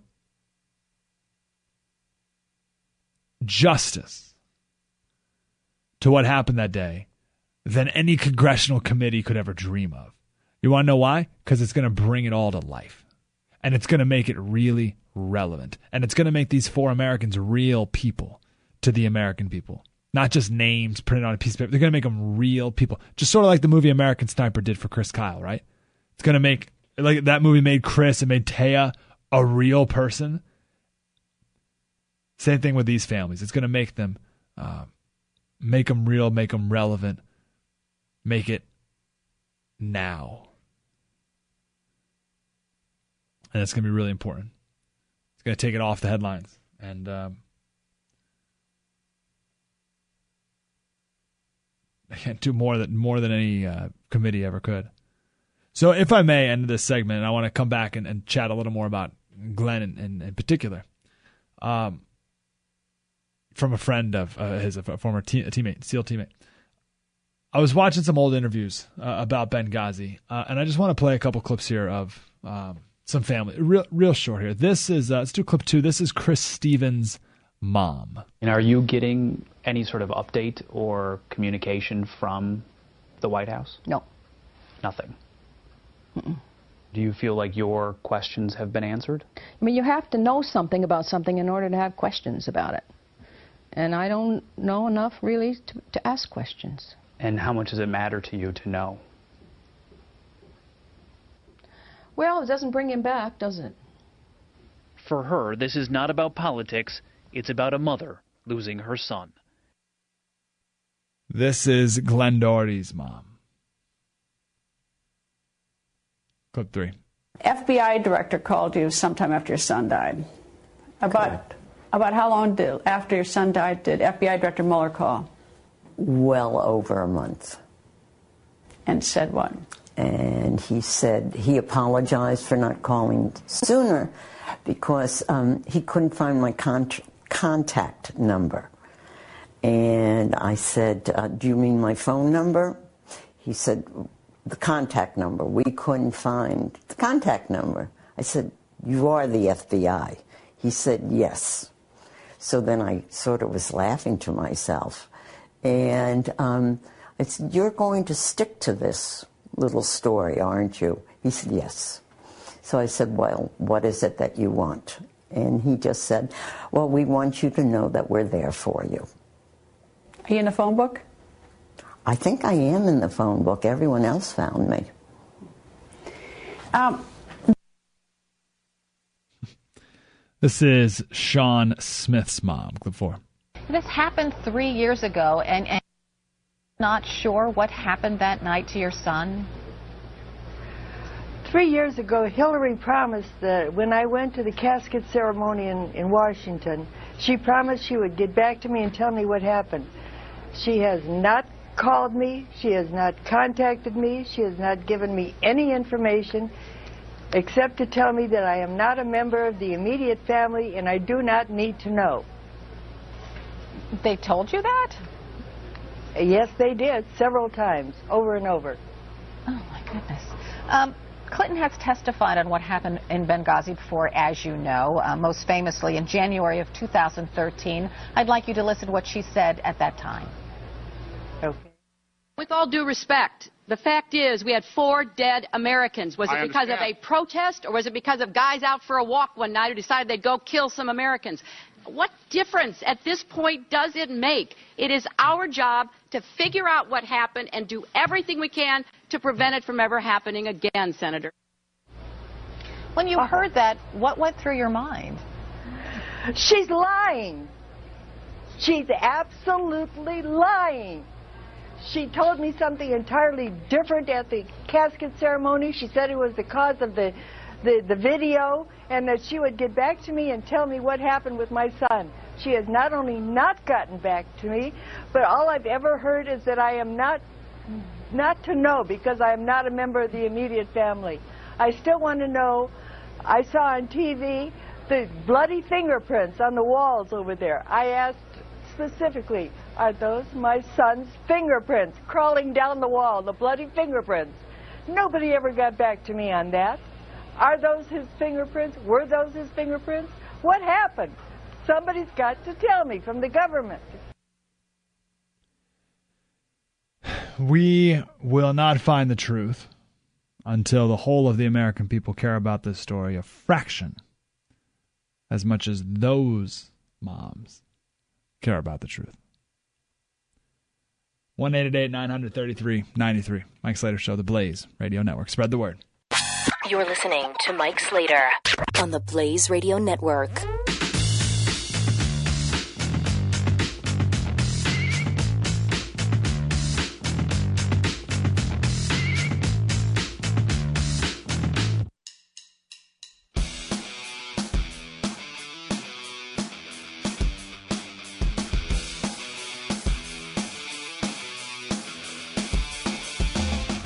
Mike Slater. I, I'm reading different stories about what happened. So I'm not even sure. Do you have any problem with the fact that, uh, that even to this day you're reading different stories about what happened? Some of the stories, um, like Glenn went up to help, and one of the um, fighters on the roof said he was the only one that came up to help. That's a good story. But his love for his fellow man is what cost him his life.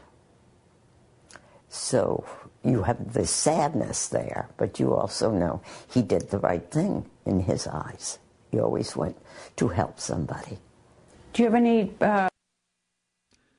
It's uh, Glenn Doherty's mom right there talking about her son. Glenn was a Navy SEAL at the time, a security contractor in Libya. Uh, can I read a? Uh, and of course killed in Benghazi. Can I read this letter here? This is a letter written to Glenn after he died by a SEAL friend of his, uh, Brandon Webb.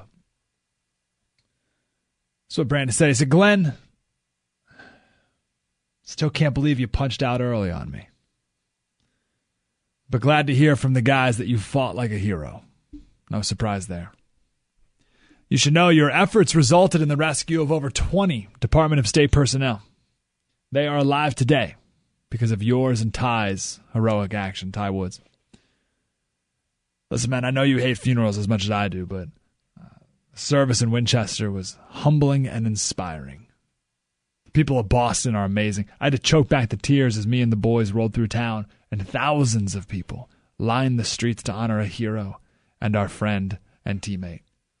Seeing American citizens united around a hero, if only for a brief moment, restored my faith in humanity. Your family is and was amazing. Their poise, patience, and dignity was displayed. Uh, they displayed was was incredible to witness. Your mom, Barbara, who we just heard from, stood by stoically for hours to ensure she greeted everyone who came to pay their respects. She was an inspiration to everyone who watched. Seeing your dad, his sadness, and how proud he was of you, made me give him a hug and reminded me to work harder at patching things up with my own father.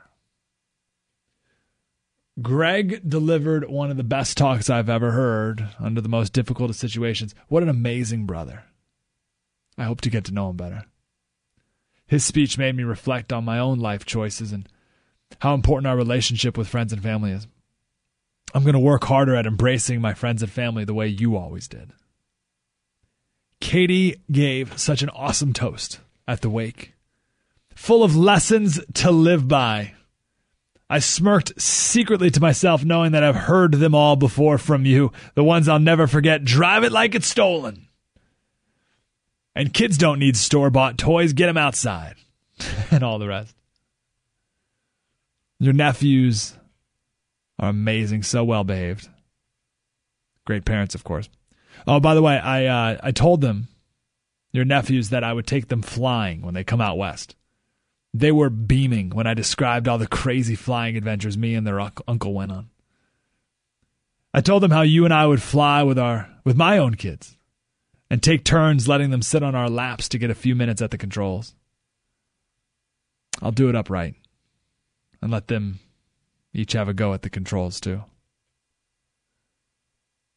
Sean has been steadfast in his support role and has handled everything thrown at him. Helping him this last week really showed me why he was such a close friend of yours. He's solid, and I look forward to his friendship for years to come. You chose well, having him execute your will. We are all dedicated, as you explicitly indicated to all of us. We are all dedicated to throwing you the biggest leaping party we can and to celebrate your life as well as our own. Done deal. Sean and I are on it. Also, we're planning a yearly surf trip to Baja in your memory. So, you know, if you can arrange it, can you please talk to whomever and fire up a good south swell for me and the boys? My kids will miss their Uncle Glenn. I told them it's okay to cry. We all had a good one together. And, and I told them it's okay to be sad, but not for too long. You wouldn't want that. They will grow older and, like the rest of us, be better human beings for having known you.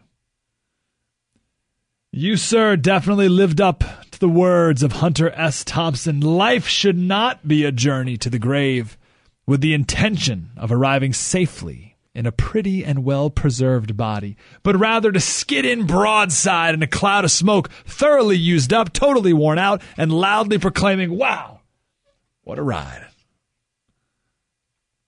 When I skid in broadside in a cloud of smoke myself, I'll expect to see your smiling face, handing me a cold beer. See you on the other side, brother.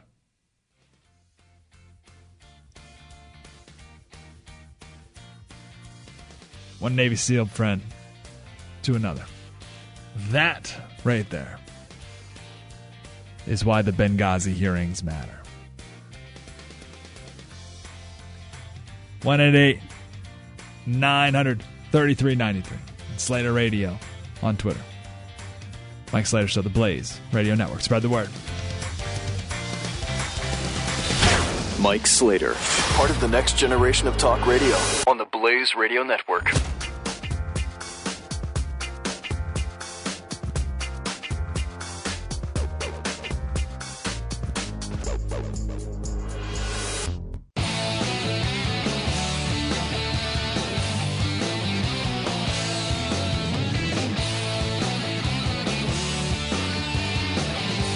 Eight eight eight nine hundred thirty three ninety three. Mike Slater is on. Slater Crusaders, just look up. CNN's on the TV. And uh, Bill Clinton speaking to a crowd in Iowa. And all I could think back was remember we had a caller a couple weeks ago, I think from Iowa. or one, maybe New Hampshire, one of the one of the key beginning states. And I was like, "What's it like being there with all this political stuff going on?" She's like, "It's terrible. we all hate it." Like, yeah, that sounds awful, doesn't it? Why would anyone go? Seriously, if, if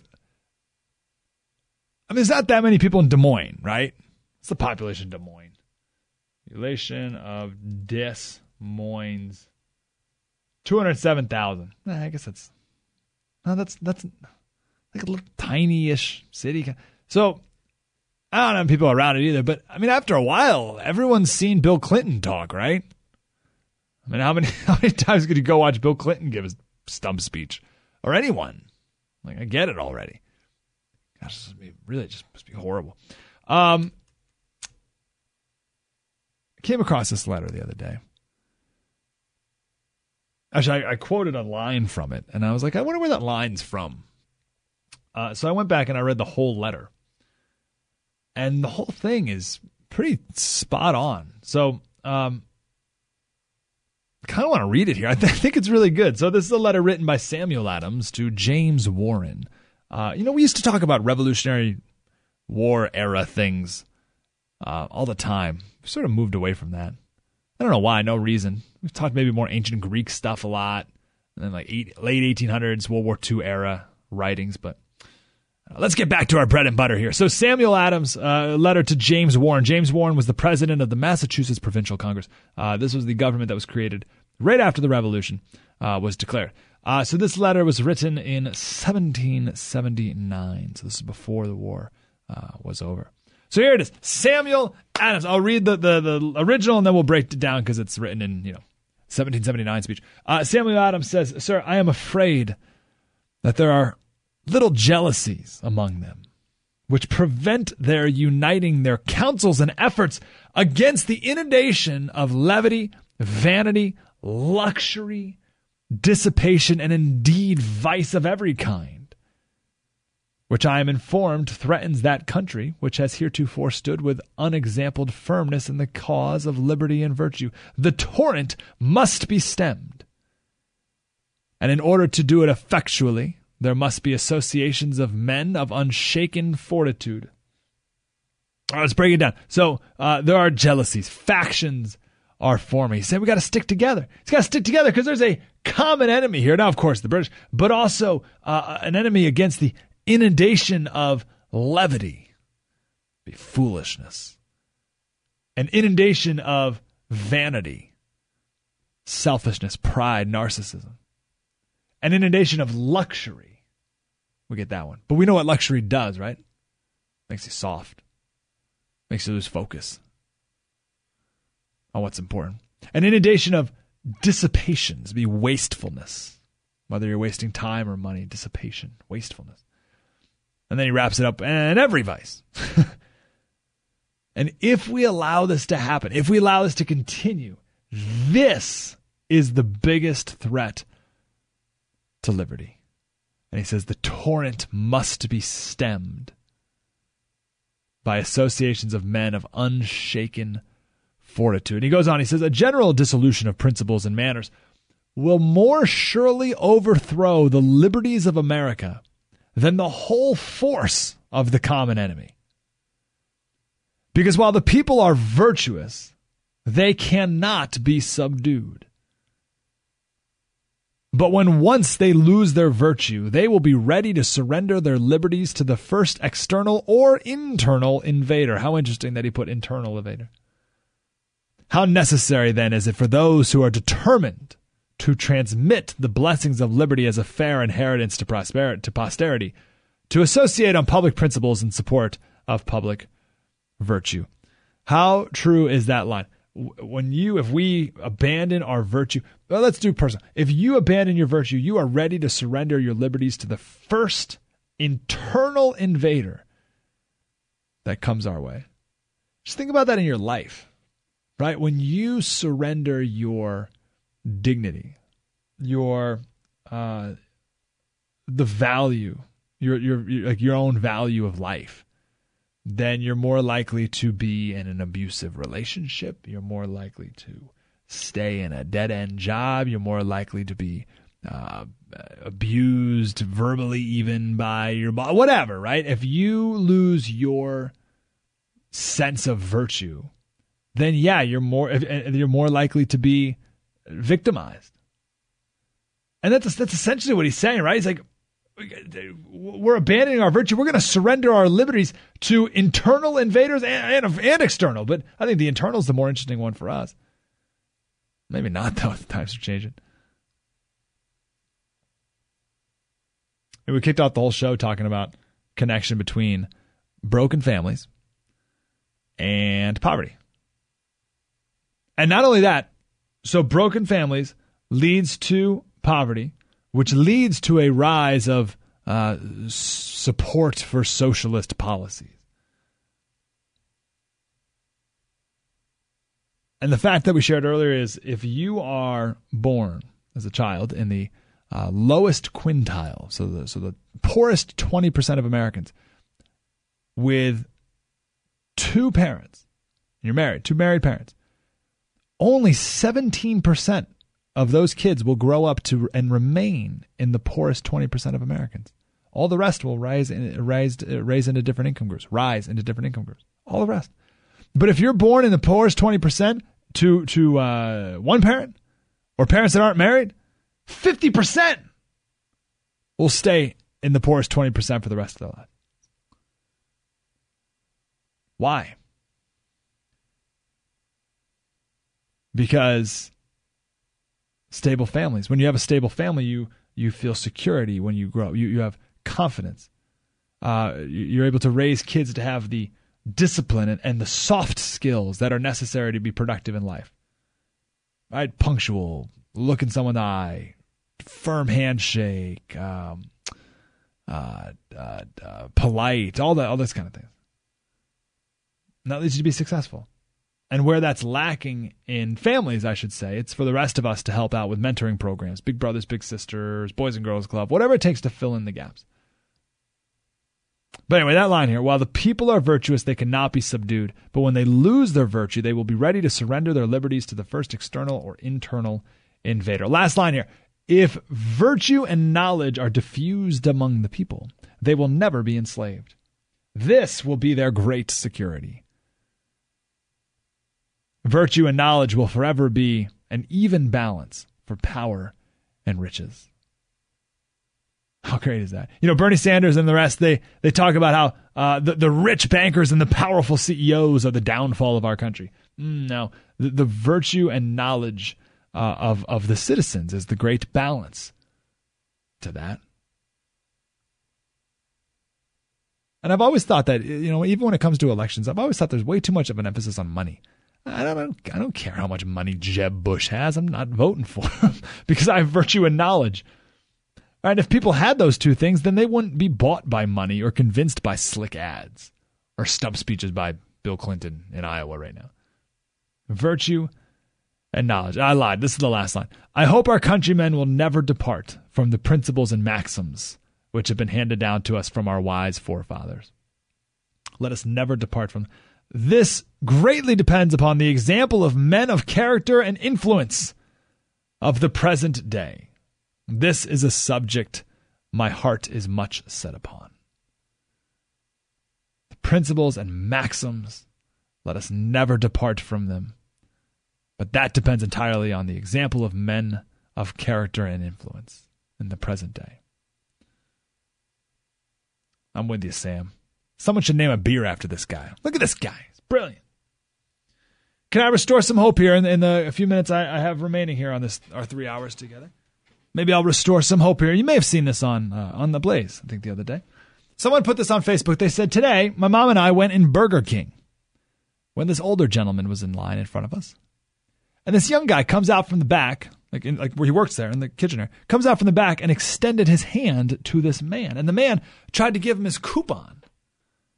When the kid said, Oh, no, I, I just want to shake your hand and thank you for your service and for my freedom in our beautiful country. Wow. I almost cried. This moved me so this moved me so much, I don't know why. I'll tell you exactly why. It's because you you witnessed a restoration of the principles and maxims that have made America the greatest country in the world. That's why. You witnessed it right there in person. She said, I just had to get their names in a picture because Mr. Kenneth Haas, who's 94 and a veteran from World War II, was so shocked and said that that just made his day, especially since Devonte Nicholson was such a respectable young man. Devonte said that his dad was military and he plans to go into the Air Force after graduating. So this is just a shout out to those two wonderful men that I had the pleasure of meeting just by chance at Burger King. Oh, and I also got a hug and a kiss on my cheek from Mr. Haas. Thank you both for being the great man and young man that you are. And I love that. Thank you for thank you both for being the great man and young man that you are. And it's a wonderful picture. 94 year old World War II veteran and uh, what a 17 year old kid. Uh, just arms around each other, smiling for the camera. Great stuff.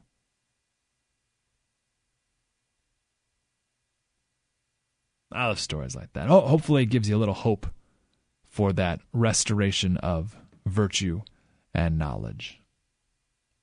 1 933 93 Slater Radio on Twitter. You know, I'm going to uh, I'm going to tweet that uh, letter out right now. Slater Radio on Twitter. Mike Slater Show. Blaze Radio Network. Spread the word.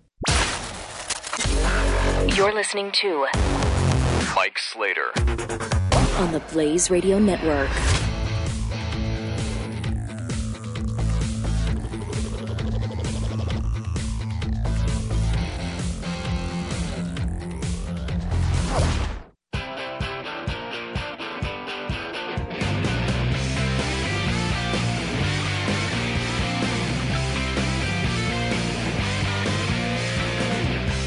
This is Mike Slater. Slater Crusaders, we got a couple minutes here. Um, we were just talking about integrity and virtue and morals and all that stuff. Uh, I think it's a good time to update in just a, a brief minute here about uh, the Army official military policy to allow Afghan boys to be raped on American military bases by Afghan soldiers and police officers whom we pay and arm and train and just turn the other way. And two Green Berets roughed up a uh, Afghan police chief who they know, and he, the, the police chief admitted to raping a boy, and uh, they roughed him up and told him, you know, they said don't do it again, and he laughed. So they roughed him up a little bit, not in retaliation, just to let him know that they were serious. And the two Green Berets got kicked out of the military. So Dan Quinn was relieved of his duty, uh, and he's like, I'm out of here. Uh, Charles Martland uh, was, you know, basically given a desk job or whatever, but he wanted to stay in and the army is trying to kick him out. And he lost his final appeal. Now, the good news is San Diego's congressman is Marine, uh, uh, Duncan Hunter. And Duncan Hunter's office has been fighting this, and it looks like they're going to get him off on a technicality. We don't have time to explain now, but it looks like Martland is going to be allowed to stay in. But how ridiculous that this even needs to be a conversation. So I had the unbelievable honor of talking with uh, Captain Dan Quinn, uh, one of those Green Berets, the, the one who got kicked out, is like, I'm leaving. I can't, I can't do this. Listen, he, he told this story where he got to Afghanistan and he went to a village. He and uh, and Charles, six other Green Berets, and ten other um, service members. They had to drive on a one lane road, an hour away from the nearest American. IEDs along the entire way. They had to fight their way to get into the town in the first place. There were a couple thousand people, uh, villagers inside this town, and they had to fight the Taliban. And I said, Well, how'd you know who the Taliban were? And they're like, We didn't. so what are you talking about? He's like, Yeah, we just had to trust the locals. And I said, Well, how do you trust the locals? How do you know how to trust them? He's like, Ah, you just you just do. And I said, Well, hold on. So you're walking around at any moment, one of these people who you trust could actually be Taliban and could shoot you in the head. And he said, Yeah. So on top of that, he comes across a girl, 14 year old girl who was raped in a field. The girl was given two two options to either be killed because she was dirty or marry her rapist. She married the rapist, an Afghan soldier who we pay. He told stories of we would he, we would give taxpayer money to Afghan police chiefs. They would take the money and spend them on basically child prostitutes instead of paying all the other Afghan police officers. So taxpayer money is going to this. Dan Quinn's telling this whole story. It's unbelievable. But these are men of integrity. I want to end with this uh, quote here from Charles Martland. This is the guy who's trying to stay in. He said, I chose the morally right decision because moral law transcends all boundaries and organizations. He was a walk on at Florida State. Uh, he played football before joining the Army. He said, I learned about the moral right from the Christian values and beliefs of, uh, of coach at Florida State, Bobby Bowden. And we all learned about the moral right during the Penn State football program's child sex abuse scandal. Remember that, Jerry Sandusky and Joe Paterno? Everyone blamed Joe Paterno because you, he knew what was going on, turned a blind eye. And we're asking our Army service members to do the exact same thing and then live with it the rest of their lives. How shameful. We'll keep you updated on that story. Mike Slater Show. We'll see you next Saturday. Spread the word. You're listening to Mike Slater on the Blaze Radio Network.